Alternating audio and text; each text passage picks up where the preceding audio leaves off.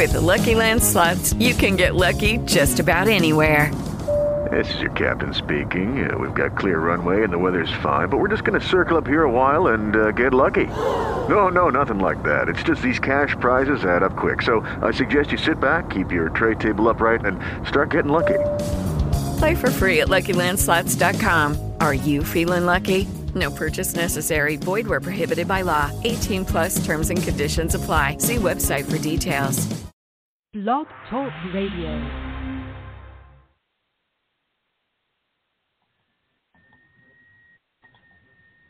Welcome to the Opti Show with Mackenzie Stewart and Amy Shannon. We have over 15 years of literary experience between us. Our mission is to educate and assist authors of all writing levels. Hi there. How are you today? I'm doing good. How are you? Hey, I'm I'm doing well. I'm doing well. Thank you for for asking. So we are starting uh, Women's History Month. So yeah, very excited about that. Very excited about that. Oh yeah, me too. Um, you know, it's I, when I was thinking about you know what we were going to do for for our show uh, today, and mm-hmm. you know we discussed doing uh, Women's History Month. Um, I it's, it's something I never really thought of, but I wondered who was the I I googled to see who was the first uh, published woman author because I was pretty interested in that. I hmm. mean, and yeah, it was it was um uh it, it was I think they said it was Julian of North or Norway or something, and it was uh her book was published in 1393. Wow. So I found that was really interesting, and actually I I looked it up to see if it was available on Amazon because it was called The Divine Romance or something like that, and I actually uh, bought it for my Kindle for ninety nine cents. So um, I I'm curious. Very, it just made me think of like, oh, you know, I was looking at all the books on my shelves, and I have a lot of books that are, you know, written by women. I mean, I read books from whoever wants to write one, you know. Um, it doesn't really matter but i kind of have like um and i didn't didn't even really mean to it's just like i just you know i i redid my bookshelves again because mm-hmm. i needed to i was tired of having books in bins and stuff and you know i moved that long ago mm-hmm. um and i still had a bins full of books so i got a new bookshelf and i reorganized all my books and everything and um and i just i didn't realize how many of them were or are women authors and they're also um they're historical women figures too because i um I love to read uh, biographies, you know, from my personal um, reading, and I like biographies and true crime, but I really like reading um, biographies about the first ladies. I find that they they they've really um, you know they they piqued my interest. mhm. No, that's that's great. That's that's great to know. Um, so I was thinking um, along the same lines, right? So I was thinking, mm-hmm. um, what are some what are some interesting women who published? And so I have one that's that you, I mean yours go yours go way way back. Mine mine doesn't go as far back as that. But yeah, you you did some digging on that one. Well, Yep. I have I have a couple that I want to mm-hmm. kind of talk talk to you about. Okay. And um, the first is Lena Richard, born uh, 1892 through 1950. And um, Lena was from the um, Jim Crow South. Um, she was one of the very first, um, so America's very first celebrity chef, chef, chefs, um, and oh. the first African American to host her own TV cooking show. 14 years before Julia Child made her debut. Wow. You know I, right, I know, I know. Um, known nationally um, as the best Creole chef in New Orleans, Richard ran a catering company, an international uh, frozen food company, international back then, and yeah. a series oh, of wow. restaurants where whites and blacks bucked segregation laws to eat her famous gumbo under one roof. So she did some bridge building through her food. So that is awesome. She also That's very awesome. Yeah. Look, look, she she makes she makes um me just shame, shameful, right? So cuz there's more. Like there's more. I got to get to stepping on what I need to do to kind of catch up with her. She also opened a cooking school to help members of the local black community command higher wages in the culinary industry. Um, Lena Richards' New Orleans Cookbook, which she published in 1939, was the first Creole cookbook written by a black author. Her goal was to make dishes like crawfish, bisque. Um, her favorite was watermelon uh, ice cream. Ooh, that sounds good. Yeah, and she also um, it was a sherbet. Yeah, yeah, yeah. Um, wow. Um, the, the cookbook became so popular that Houghton Mifflin they republished it internationally oh. within a year. Wow. That's, I know, I know. In 1949, Richard starred in her own half-hour cooking show, which aired twice a week on the, Locious, the her lo- local station. And um, was it uh, like a PBS station? I, you know what? I don't know. But I um, only wonder because I remember when I started watching cooking shows, the only place that you could really watch them was on PBS, you know, a, a local PBS station. Mhm. Yeah, so um you know, I don't even remember cooking shows when I was growing up. Like I don't really I, I did I did remember Julia Child. I did I did remember her. Um, yeah. Um I mean, when I was a kid, I wasn't, you know, I I, I played. I I was a, a tomboy, and we loved being outside. We weren't sitting mm-hmm. in front of the TV all the time. TV time was usually Saturday morning cartoons, and then, you know, after dinner we could watch a couple shows, and then we'd go to bed because we had to go to school.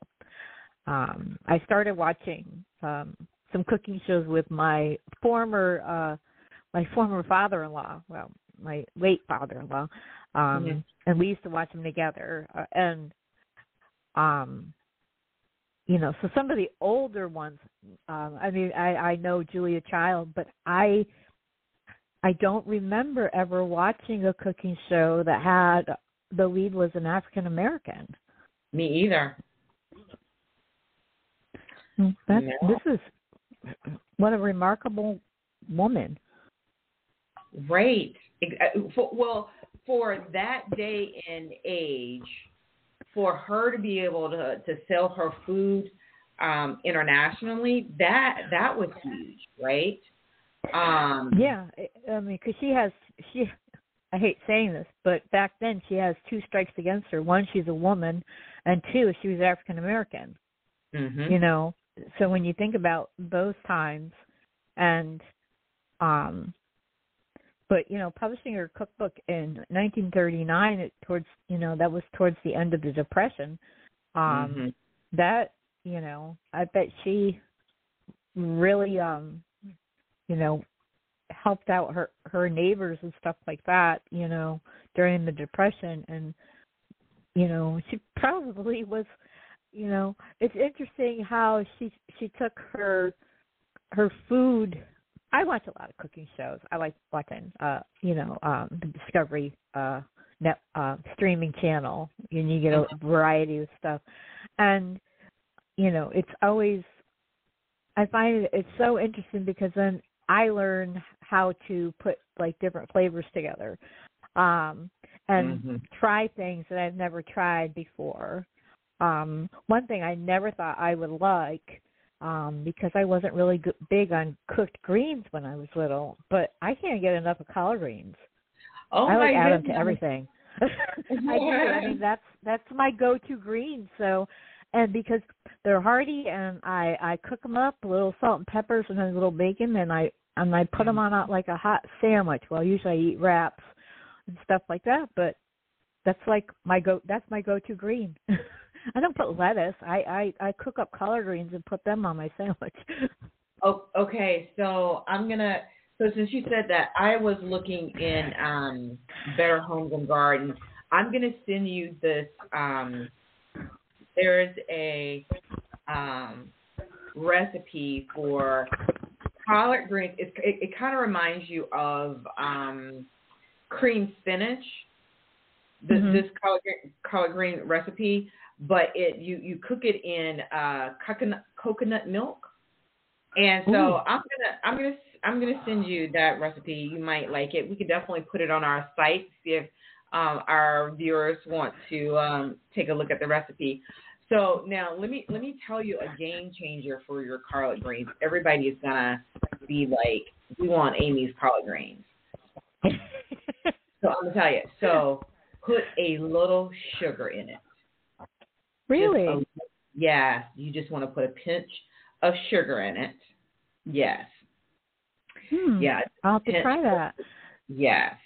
And if you you can um you know I used to use those you know those those you know I've never used bacon but I've used you know ham pieces mm-hmm. um but if you use like a smoked turkey leg when you cook it oh.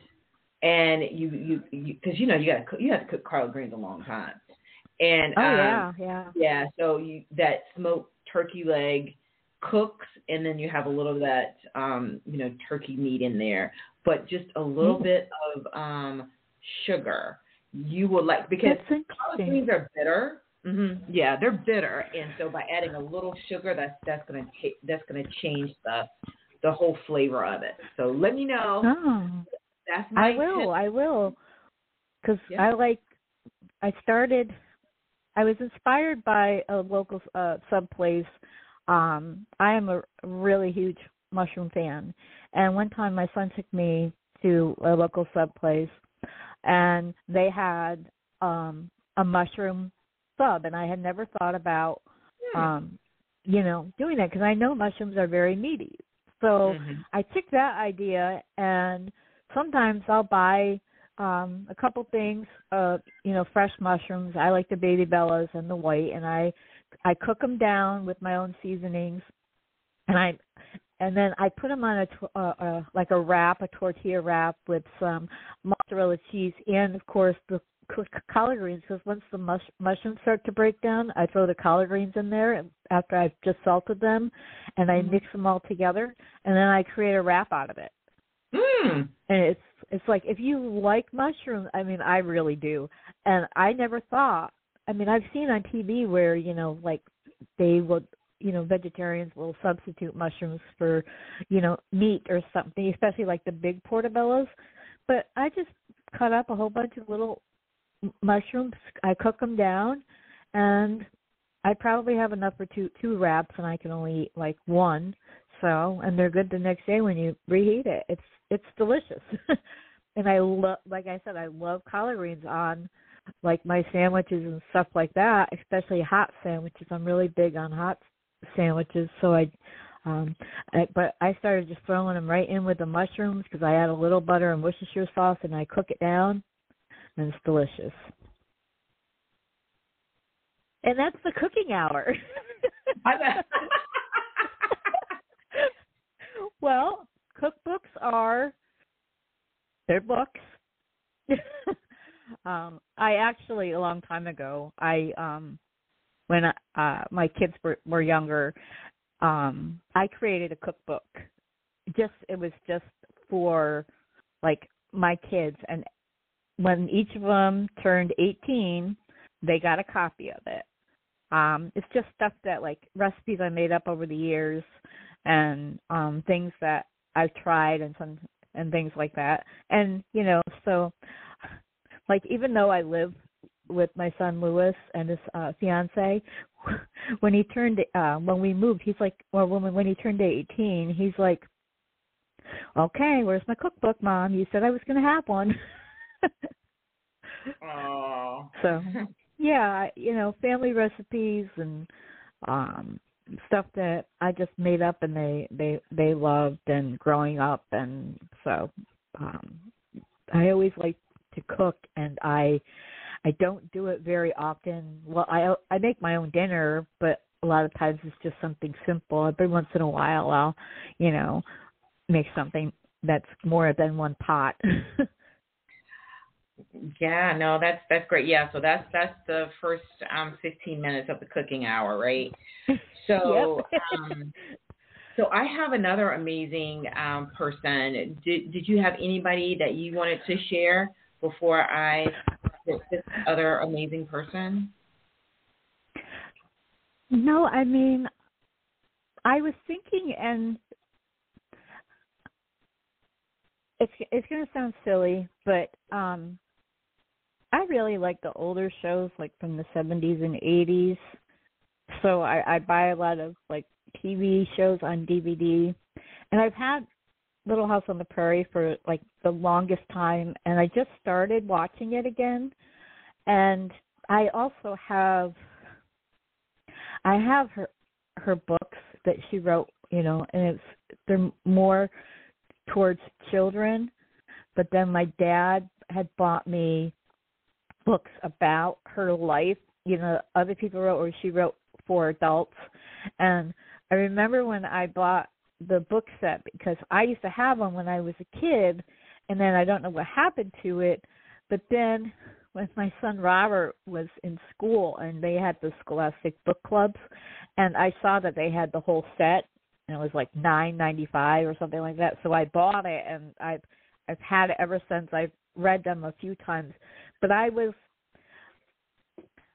I I I I like the way she tells her stories. And I also like when you see the like a lot of the stories on the show you know they're made up things didn't really happen or um you know creative you know you know they added their own creativity and and writing to the show. But when you read the books and you find out like what they go through it's to me, it's amazing how the men they loved their wives, they treated them as if they were frail, but yet some most of the wives they were out doing like extremely hard work. They had to, you know, they may have looked you know, like the weaker sex so to speak, and I'm using air quotes for weaker mm-hmm. sex. Mm-hmm. But if you ever watched or thought about, you know, even imagine what like farmers' wives would do.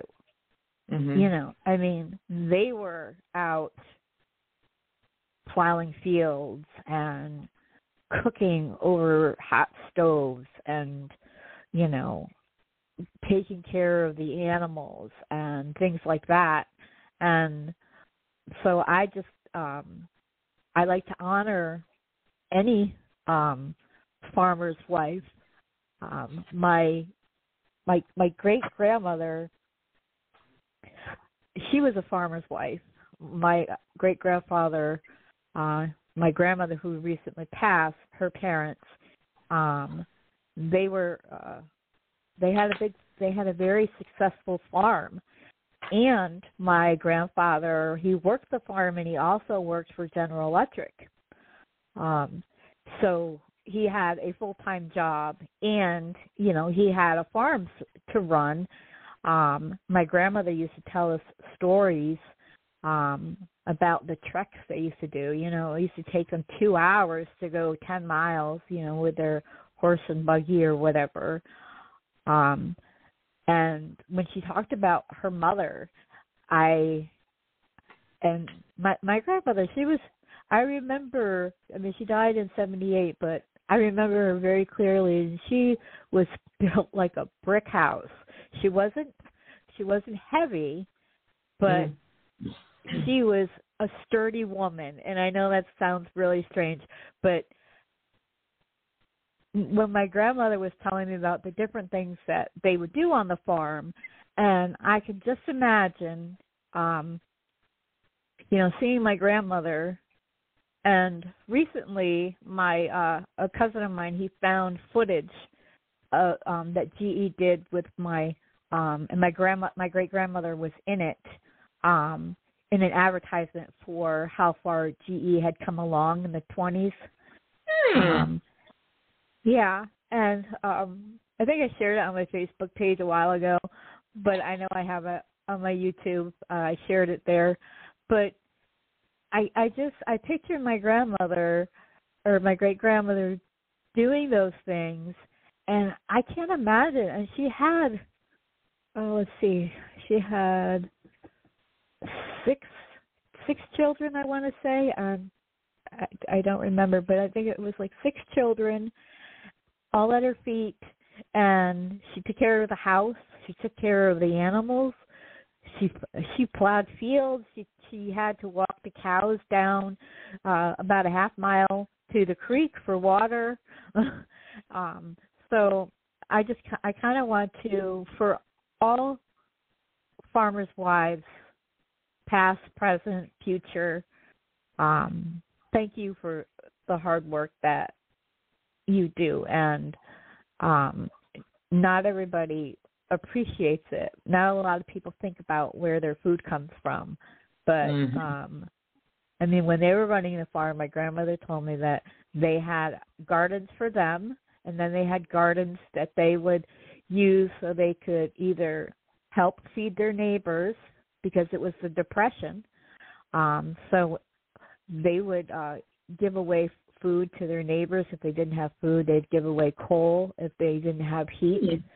Um, my, my grandmother said that she knew there was a depression going on because she could see it in the newspaper, but at home they never felt it because they always had food. The mm-hmm. you know their parents were very hardworking. Um, so uh, she said the only chore that her her mother would do and didn't want anybody else doing it was candling the eggs. And and she goes and i never knew why. I'm like grandmother i, I said it's the same reason why mothers w- like doing the dishes so nobody will come in and bother them that was her chore that was like her you know she liked doing it she could go in the basement close the door be away from the kids and the husband and she could just relax and candle the eggs and back then, yes, they actually used a candle and held the egg up to it. So it's not like I mean they do some kind of I don't know what they do now. I know it's still it's a similar process, but it's not with an actual candle. But yeah, um so I just kind of want to do a shout out to all the farmers wives and thank you for your your hard work that is never ending. That's wonderful. That's wonderful. So I'm going to help the listeners out on trivia night. So I'm okay. going to help. so did you know? so Laura Dolly Johnson, uh, born in 1852 uh, through 1918. And did you know that she was the White House cook for two presidents. That will get you some trivia right there, right? That will get you some trivia, right? So yes. What so, was her name again? I, I want to make note of this. What was her name again? Yeah, her name is Laura, but they call her Dolly Johnson. Mm-hmm. She oh. was the oh. White House head cook. So um, they said that so they so you know the and I guess it's kind of you know your your thought about you know acknowledging farmers' uh, wives and the hard work that they do, but um, you know the White House head cook is one of the most respected and hard jobs too, um, and so she was she was you know uh, respected by the president's family, and so she did everything from preparing the president's meals. Um, she was a former slave um, from Kentucky. She held the position twice. In 1889, President Benjamin Harrison hired Johnson after firing his French chef. He wanted more hearty food. He didn't want that French food. He wanted hearty bluegrass cooking. Um, that's yeah. what they call express cooking, and oh. um, yes, and so um, it was it was amazing for her to have that type of job in the first place, and um, um, but it definitely took her a while to you know take the to, to take the actual job. So her her first meal when she first arrived at the White House, she. So here's some other trivia, right? It was um, Blue Point oysters, turkey, cranberry jelly, uh, mince pie, plum pudding. Um, so she had to leave seven months after she started this particular job um, to help take care of her daughter, but she came back.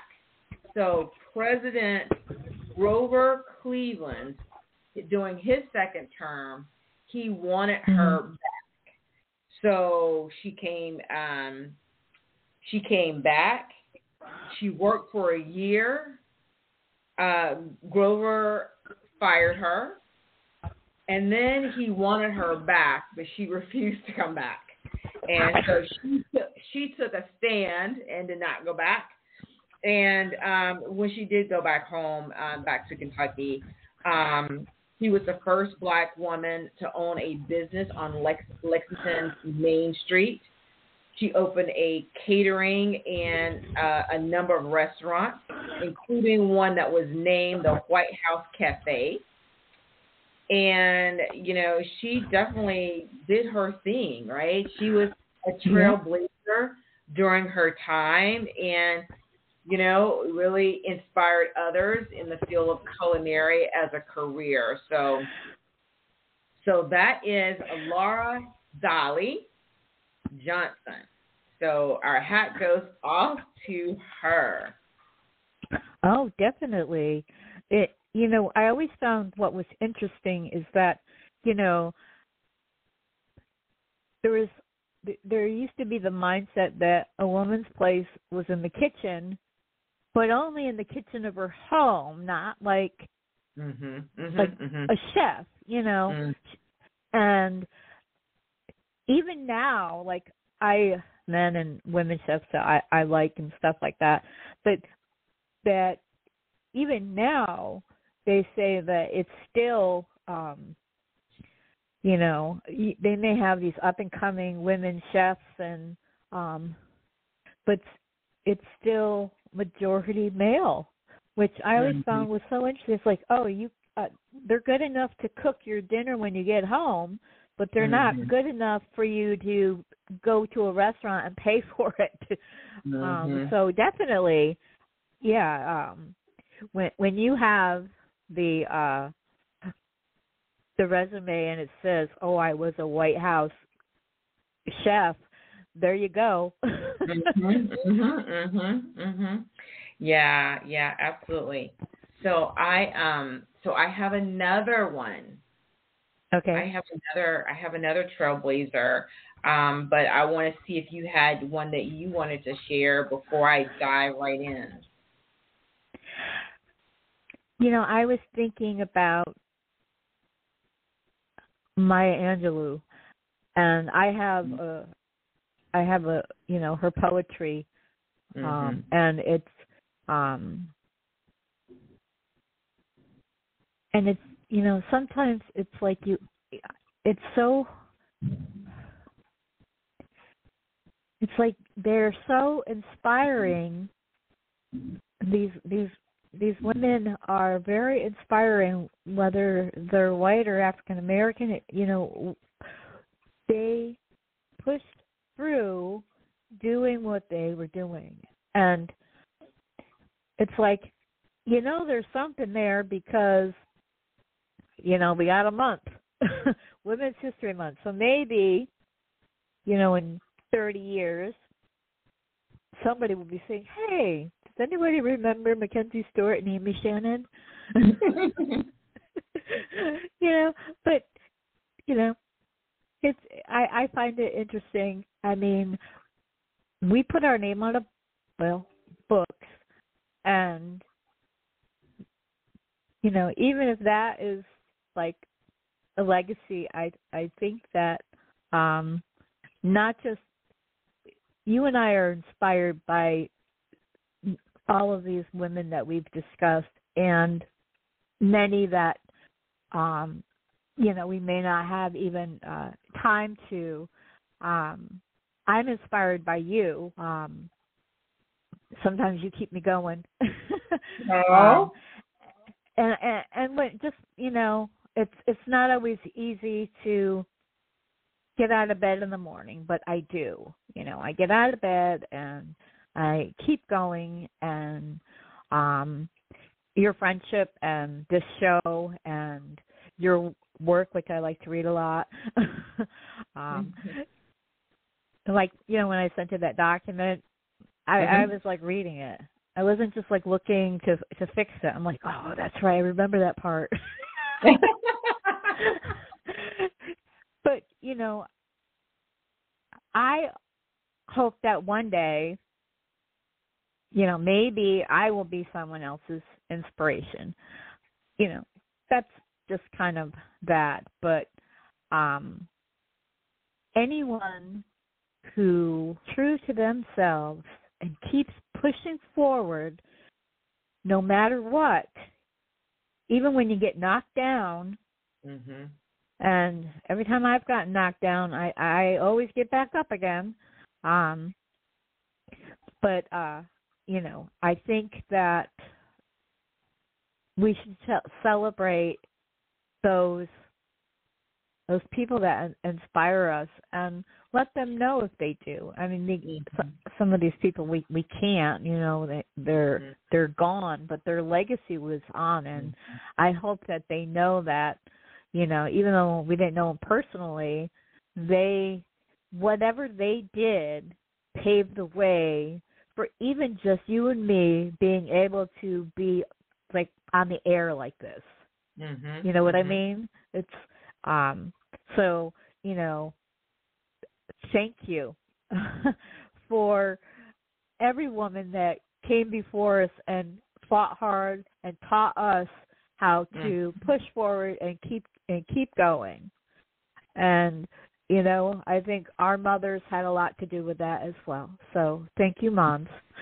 yes, yes, absolutely, absolutely. Um, so I have another that I want to shout out, Malinda okay. Russell.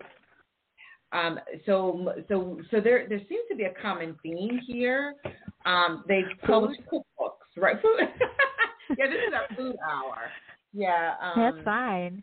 Yeah. So Malinda um, Malinda Russell, um, 1812, and history doesn't really show uh, the end date, but mm-hmm. um, she's a self-published. Uh, she she self-published a domestic cookbook uh, containing a careful selection of useful recipes for the kitchen in 1866. And so um, she was looking to make, you know, lots of money, you know, from this particular, um, you know, book to take care of, you know, herself and her family. Um, right. But she she was selling the book. She got robbed, and so she fled Tennessee to go to Michigan. And um, one of the things that um, that she did that she was recognized uh, in 2000. So in 2000, uh, Russell okay. was uh, cookbook was recognized as the first to be the authored by an African American after a culinary historian discovered the only surviving copy. So she was celebrated in uh, in 2000. Um, you know, her her cookbook, and we have to remember, like you know, during that particular time, there was a lot of home remedies, and her cookbook yeah. had a lot of those home remedies in it. So that's why it was it was really popular, um, um, you know, among people because you know there was not all this you know medication that we have you know today. There's you know you take this and this. Yeah, just like I gave you some some excellent tips. I gave you yeah, some excellent exactly. tips on how to get yeah. that that tickle out of your throat. And yeah. you didn't take me up on it, and I'm I'm pretty glad you didn't. But um, but well, uh, I still if I have I still use, and it's something that my grandmother used baking soda and water, and yes, it tastes disgusting, but it helps get rid of like you know if you have um you know upset stomach or you know uh you, you're get you're you know, you have like acid reflux or something. I still use that. I don't have to buy uh like antacid or anything like that. I just use that. Bicarbonate soda, that's what in most acids anyways. It tastes mm-hmm. nasty, but it it works. mhm. Mhm. Yeah, um yeah, so she had some she had lots of home remedies and and the one thing that really made her cookbook um, w- really popular, she kept it short and simple. Everything the recipes were short and simple. Um and because she know she knew that they had people that was reading the book they only had basic culinary skills. So she didn't need to make it overly uh, complicated or anything like that. Now um her also in her cookbook she had more pastries than you know some of the other uh, women we were discussing so she she had mm-hmm. most of the pastries um, and Ooh. so basically, yeah, yeah, yeah, yeah. And um, yeah, so she definitely was able to bring food, um, you know, to life and also with the home remedies. And she definitely um, helped us with um, understanding our um, how to do um, how, how to how to bake pastries and then also how to you know start a restaurant Wow. Yeah. That's and I mean it's wonderful that, you know, this historian discovered this, you know, in 2000, but in a way it's also sad that this information wasn't known for so long. Mhm. Mhm. Mhm. Yeah, yeah, absolutely absolutely. Absolutely, absolutely. Um, so, Amy, did you have you know someone else you wanted to celebrate tonight? I um yeah, I uh I recently well several months ago um I I uh read Anne Frank's diary and I had never read it before. Um and you know, when she wrote in her, her diary, she, she wasn't thinking someone else is going to read this. Mm-hmm. Um, and her father was the only survivor of the Frank family, and he insisted. Um, he he he he knew that they they needed people needed to know what they went through. And from you know because his daughter chronicled her life and her feelings and her perception. And she was closer to her father than she was her mother. Um but in the end um only he survived and he fought to get her diary published so people would know the truth. And i know a lot of people you know um when they think of that um, time in history, you know, sometimes that um, you know Anne Frank's name comes up um, and but she was a child whose words you know it it it made them realize the truth and it also angered the germans and it is um it was one of the most um ba- uh, burned book in the night um soon after it was published. I think it was uh sometime in the 1940s um when when the it went to press it was um and it was mainly burned in germany towns mm-hmm. so i'd like to um she didn't live a a full life she lived a hard life mm-hmm. um but her words made an impact so.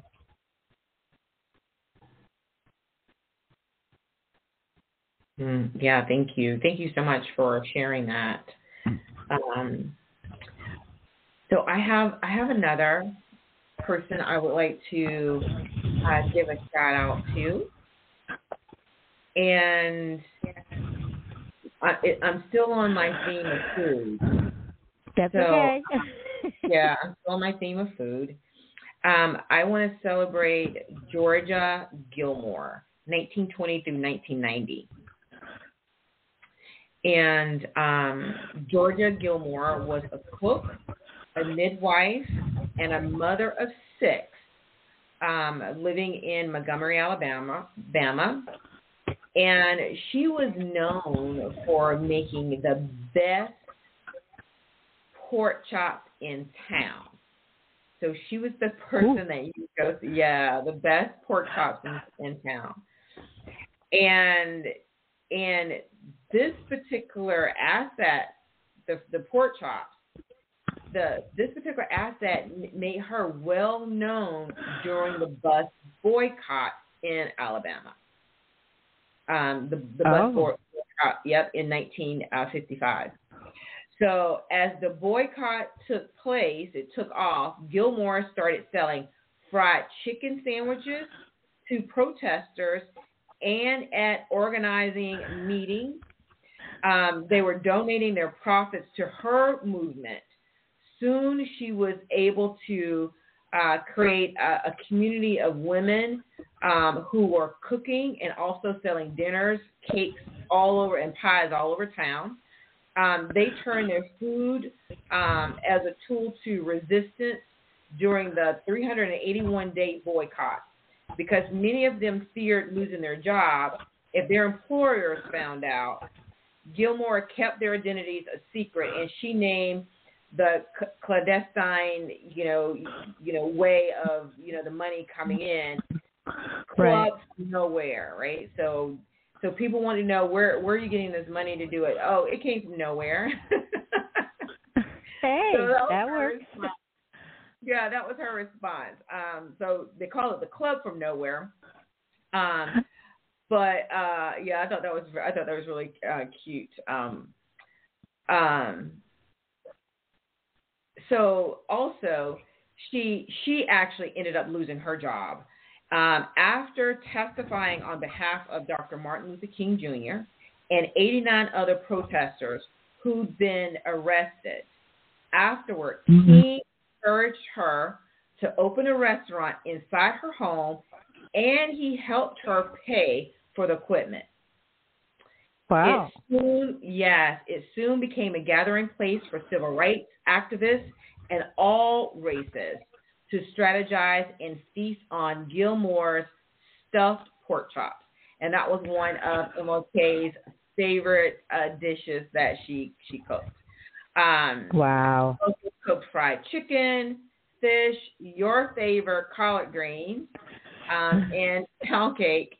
Uh, in a full circle movement, Gilmore's civil rights journey ended in the kitchen where it began.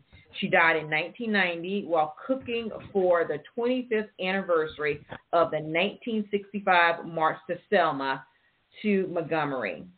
The chicken and macaroni and cheese she made were later saved for her mourners. And I think that she probably would have approved on that. So, yeah. So she she died while she was cooking in her kitchen. Oh. Um, it, wow. Yeah. Well, she mm-hmm. died the way she lived. So, mm-hmm. I mean, that's all that anyone really wants. Mhm. So, mm-hmm. well, my hat. Oh man, it makes me want to say, okay, where's those stuffed pork chops? What's that recipe? Oh, I know. I right? haven't had a I haven't had a good pork chop in a very long time because I I I I don't do as much cooking as I used to, but mm-hmm. oh that yeah I mean that just sounds delicious. And I know stuffed pork chops because they're thick and they're they're hard to cook. And pork chops themselves are not that you know. There's a very fine line between moist and dry. Right. When it comes when it comes to pork chops. uh huh. Yep. You're right. You're right about that. It is a very thin line. You're right about that. Yeah. Yep. And I'm thinking that the the the stuffing part makes it a little bit more moist, right? So if you try, if you do cook yeah. it a little too much, then the stuffing will will help keep it moist. So yeah, I always um, like mine with applesauce too. ah, it's just, it's just those things. But I also found sometimes that I like um one time I tried it I didn't have applesauce, I only had an apple and an onion, so I roasted the apple and onion together and then put those on top of my pork chops and it was delicious. But yeah, oh when I eat pork goodness. chops I still have I buy applesauce. It's the only time I eat applesauce is if I have pork. huh. Yeah, because I've ha- I've had like the like these um the spice, like the maybe that you put the allspice on the um on the apples to cook apples. So yeah, I've had it yeah, that way. Yeah. yeah. Mhm. Yeah, so maybe we maybe we should just do a share out um, on recipes next yeah, I know. Yeah, I mean, people cook like um from what I understand, you know, um a lot of work goes into putting a cookbook together. Mm-hmm. Um, you know, even these celebrity chefs or uh, just chefs that have you know cookbooks and stuff like that. Um, you know, they have to try the recipes. They mm-hmm. you know they do the photos of them, and right. um, they got to look appealing without all that you know like fake stuff that makes food shiny and all that stuff. Mm-hmm. You know, mm-hmm. there's a lot of um work that that goes into these and I'm sure that even with these um cooks, these chefs that created that we discussed and they created their cookbooks, they had to probably handwrite handwrite them. Um, mm-hmm. And so I can, you know, it's. I mean, I know that it's it's just a lot of work. I mean, because even when I was putting mine together, mine was just for family. It's like sometimes it's a pinch of this and it's a dash of that, and then you're like, well, how do you put that? you know, there's just a little bit of this, a dab of this, you know, a dollop or or whatever, and it's like you have to like try to quantify it and uh-huh. um you know, decide, oh, well, is that a tablespoon or a teaspoon or I don't know. I usually do just three shakes of salt or uh-huh. but but yeah, I mean it's it's a lot of work and then especially you put it together and then you've got to get it published. No matter how you get it published, it's still you know, you want it to look professional, so it would be um I would love to get my hands onto some of these cookbooks, um, and you know, read the recipes and maybe try some. I you know, I like to try new things. Um, and it's funny because there's some things that, like, my mom was a really good cook, but she she always cooked things a certain way. I mean, she knew like a thousand different ways to make chicken and a mm-hmm. thousand different ways to use ground beef because back then in the 70s and 80s, it was cheaper to buy ground beef and chicken than it was any anything else.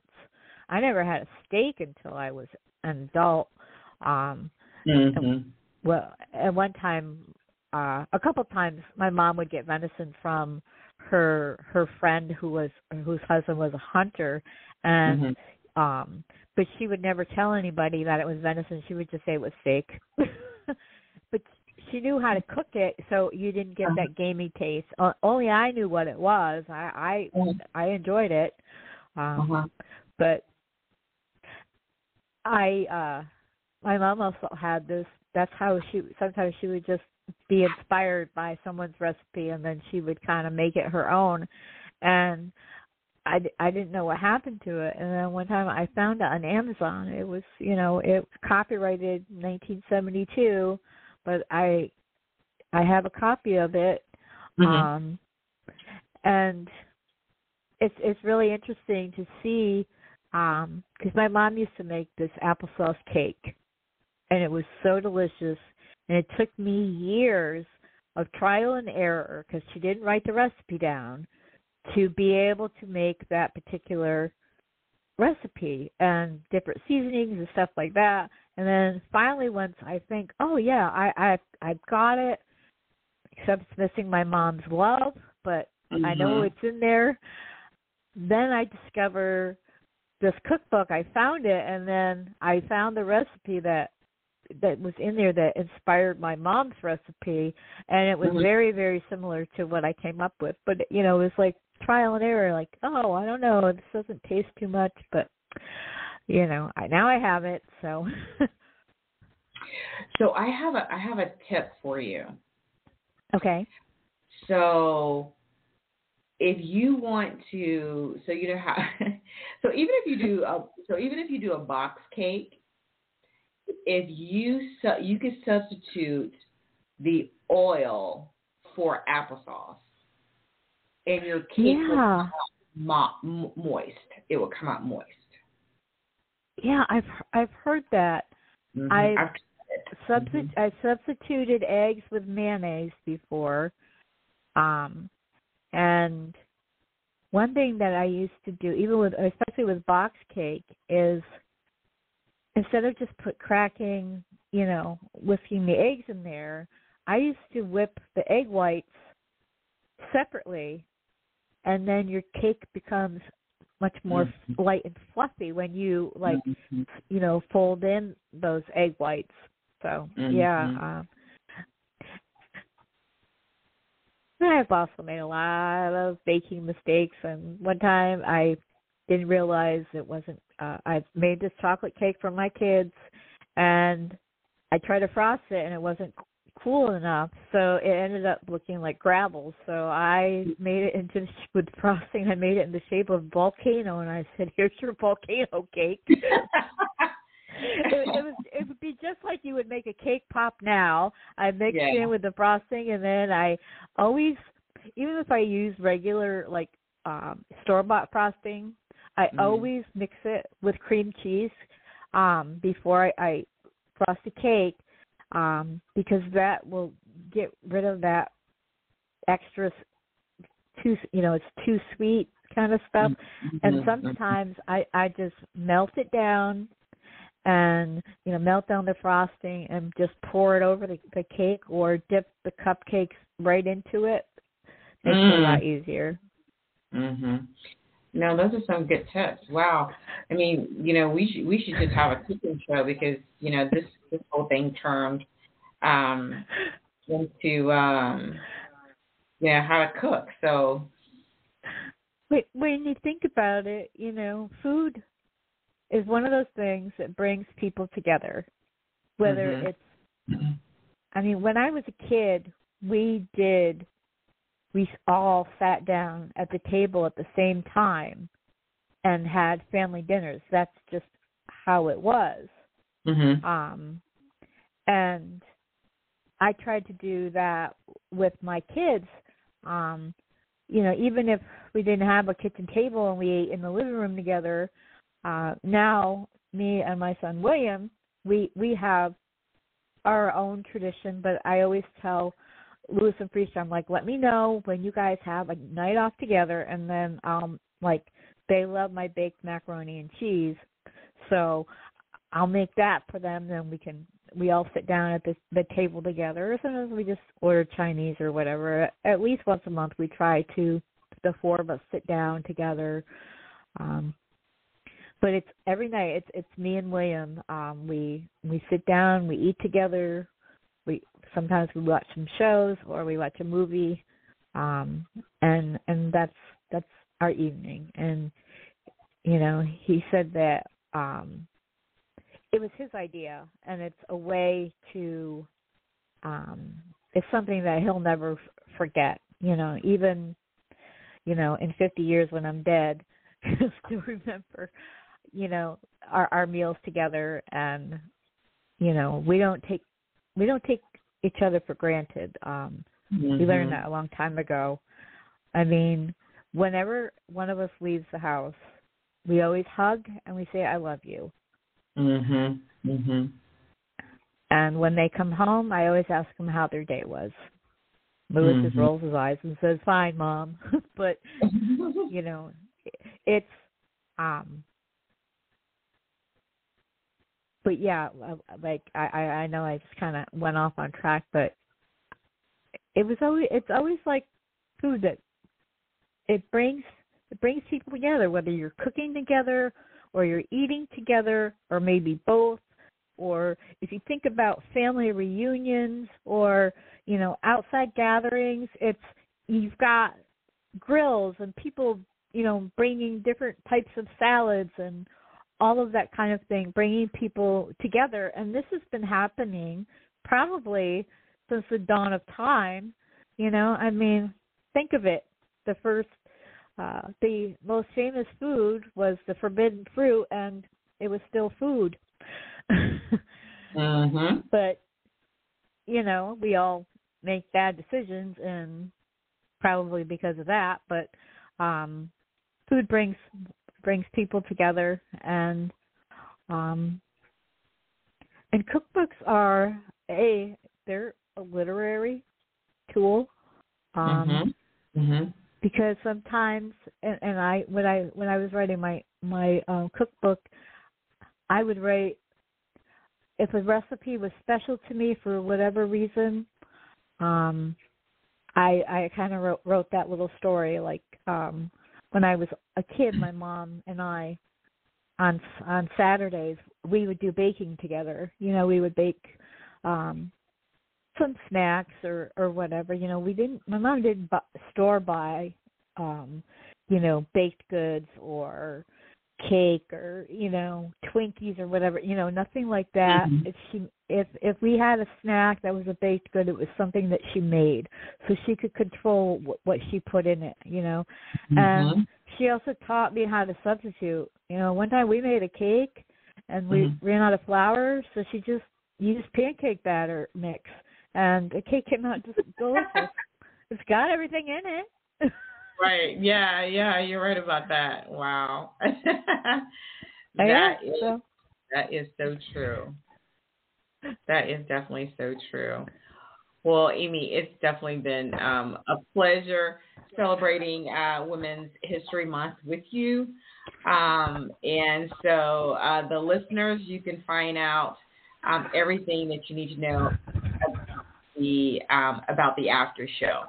Thank you for listening to the After Show. I'm Mackenzie Stewart. And I'm Amy Shannon. And like Mackenzie said, everything is on our website, and maybe we'll share some re- um, some recipes on uh, our blog, The Right View. So um, join us again next week. Good Have night. a good night. Bye bye.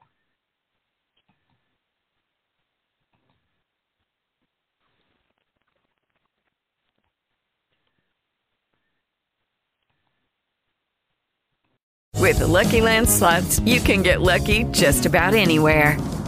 This is your captain speaking. Uh, we've got clear runway and the weather's fine, but we're just going to circle up here a while and uh, get lucky. No, no, nothing like that. It's just these cash prizes add up quick. So I suggest you sit back, keep your tray table upright, and start getting lucky. Play for free at LuckyLandSlots.com. Are you feeling lucky? No purchase necessary. Void where prohibited by law. 18 plus terms and conditions apply. See website for details.